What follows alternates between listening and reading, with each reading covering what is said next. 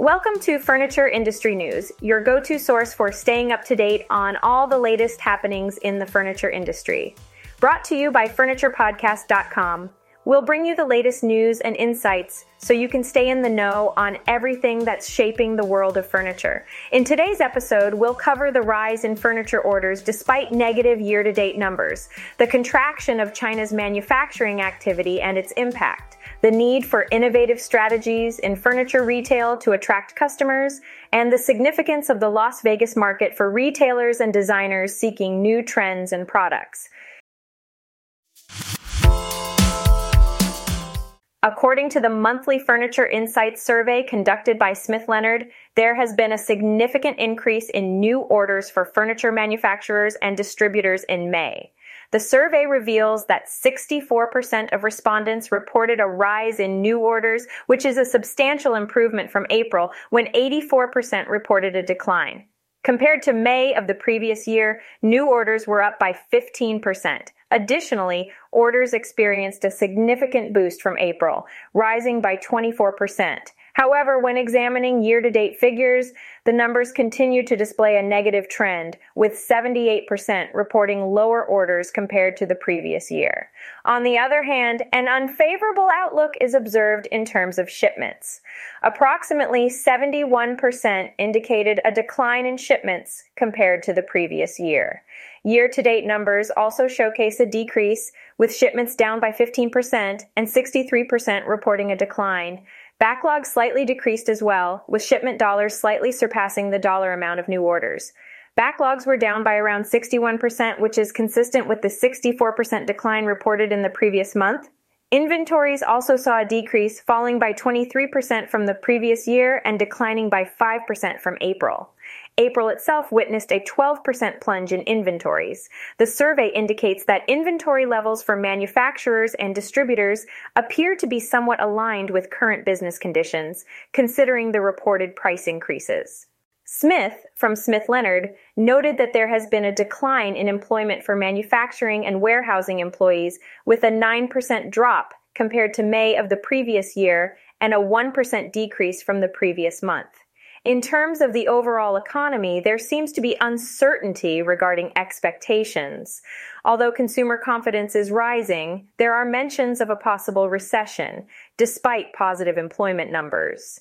The second quarter GDP report was encouraging, returning to a more normal range. Yet, the leading economic indicators report predicts a recession starting in the third quarter through the first quarter of 2024. The consumer price index continues to retreat despite rising gas prices.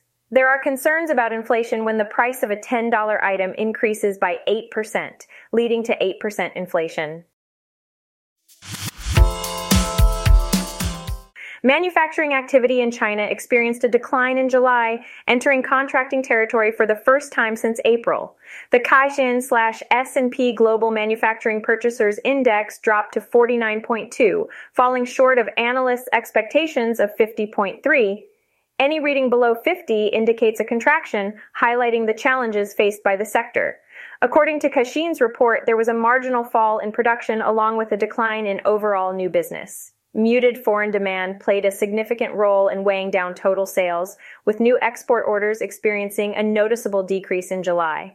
Subdued market conditions led firms to reduce their purchasing activity and slightly trim their staffing levels. The survey revealed that manufacturing output fell for the first time in six months, while new orders saw their most substantial decline since December, Additionally, new export orders dropped at their sharpest pace since September of the previous year. Employment in China's manufacturing industry continued to decline for the fifth consecutive month, although at a slower pace compared to May's recent record. Lower payroll numbers were often attributed to reduced sales and cost cutting measures. Supplier performance also worsened slightly, with reports indicating that some vendors face stock shortages due to leaner inventory policies adopted in response to weakened demand. Despite the challenges, manufacturers expressed optimism, reaching their highest level since April. However, overall confidence remained below the survey's historical trend. In summary, manufacturing conditions in July contracted as supply, demand, exports, and employment all deteriorated. Prices continued to decline, inventories remained high without appropriate adjustments, and logistics times increased. Manufacturers maintained a degree of optimism, although more subdued. Furniture retailers have faced challenges in recent years due to rising interest rates, making financing more expensive.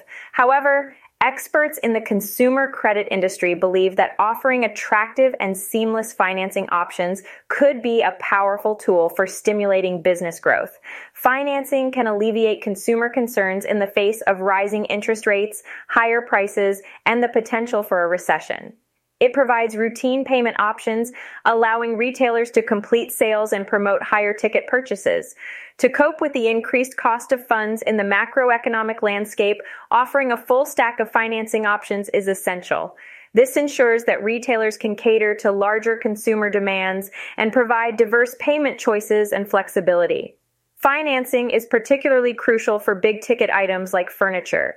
Promotional financing, such as low or 0% interest rate offers, has proven effective in attracting customers during holidays and major selling events.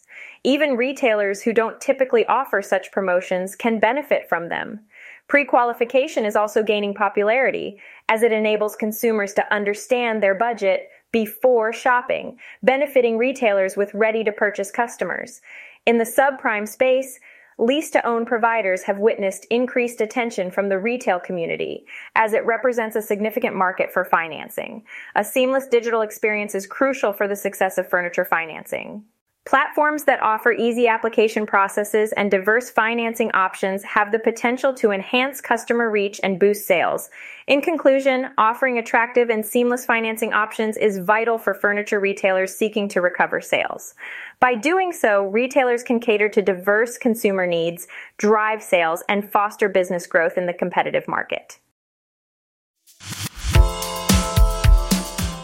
The Las Vegas market serves as a hub for mattress suppliers while also being a valuable resource for retailers and interior designers in the western United States. As the summer event approaches, Furniture Today reached out to retailers to inquire about the products they are prioritizing for their shopping lists. Andrew Koenig, CEO of City Furniture, shares that their team attends the Vegas market to gain inspiration from the latest trends across all product categories. They engage in conversations with current vendors to understand what's working and what's not, as well as explore exciting offerings from new vendors. In addition, they focus on filling gaps in their product lineup and capitalizing on trends that their customers love. Koenig emphasizes the importance of equipping their new buyers and supply chain team with industry knowledge to keep them well informed and attuned to the ever ever-changing world of supply chain.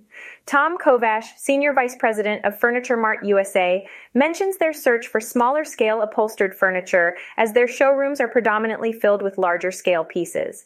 They hope to expand their assortment with new occasional tables. Lael Thompson, COO of Home Collections Furniture, states their focus for this market cycle is on accents, bedding, and accessories, categories that have a strong presence at the Las Vegas market. Thompson appreciates the market's layout, which allows them to concentrate on these categories while catering to customer preferences. Area rugs and accessories are particularly important to refresh the store's appearance and offer affordability. Thompson also anticipates a dedicated effort from accessory vendors and looks forward to interacting with fellow retailers.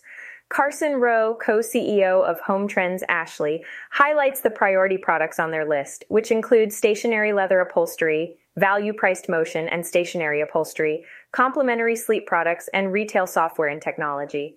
Rip Mathis, CMO of Mathis Home, mentions the ease of shopping for mattresses in Vegas compared to the High Point market. Additionally, due to the timing of Ashley Home Store introductions, it becomes a significant priority for them.